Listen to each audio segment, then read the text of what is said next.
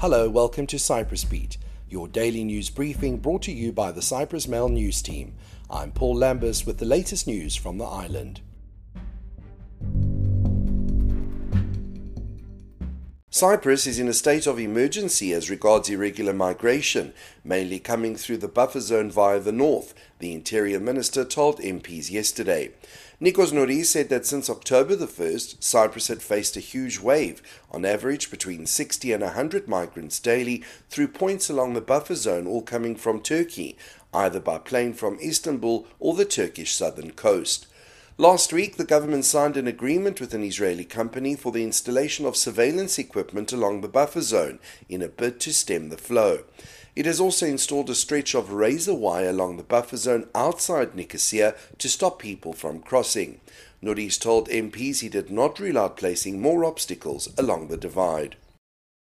In other news, MPs were told yesterday that the government greenlit close to 400 passports for foreign nationals applying under the now defunct Citizenship by Investment scheme after the scheme was terminated. Interior Minister Nikos Nouris, while presenting his ministry's 2022 budget in Parliament, said the Cabinet gave the nod to 390 applicants who had managed to file applications by October the 31st, 2020, the day before the government officially nixed the programme. The 390 Cypriot passports in question relate to foreign investors and family members. They were approved by July 31st this year.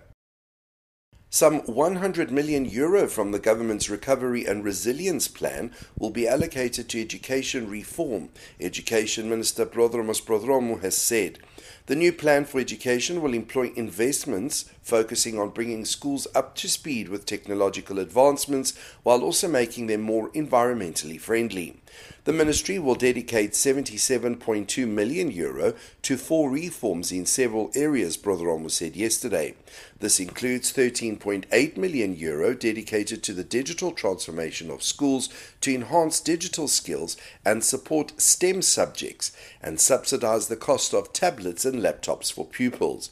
A further 38 million euro will be dedicated to building two technical schools in Larnaca and one in Limassol, and 7.3 million euro will be spent to install photovoltaic systems in 405 school buildings in collaboration with the Electricity Authority. Nursery schools will also be expanded. Many of these actions are part of the ministry's proposed National Education Plan for 2021 to 2023, which must be approved by the House Education Committee. In COVID 19 related news, the Health Ministry announced 284 new cases of COVID 19 yesterday. No deaths were reported. There are currently 67 people being treated for coronavirus in hospitals, 22 of whom are in a serious condition. 65.68% of those in hospital with the virus have not been vaccinated.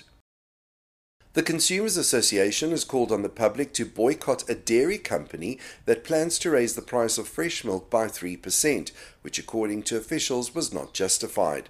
The association said consumers should buy milk from companies which will not raise their prices.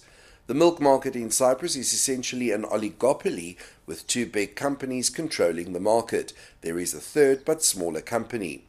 The matter came to the fore last week after one of the two big milk producers wrote to supermarkets of its intention to raise the price of pasteurized milk by 3% from today. The association said the price of electricity and fuel are at the same levels they were in 2018, while the price of pasteurized milk is already 5% higher now than it was then.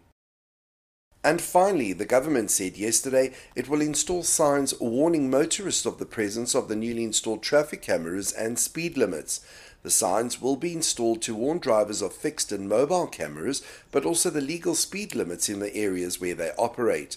The new system includes 90 fixed cameras in 30 locations around the island to cover black spots on the road network, as well as 20 mobile cameras which police will determine their location and operating hours daily.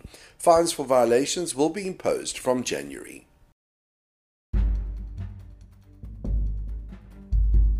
That's all for today. For the latest news, commentary, and analysis, please visit www.cyprus-mail.com.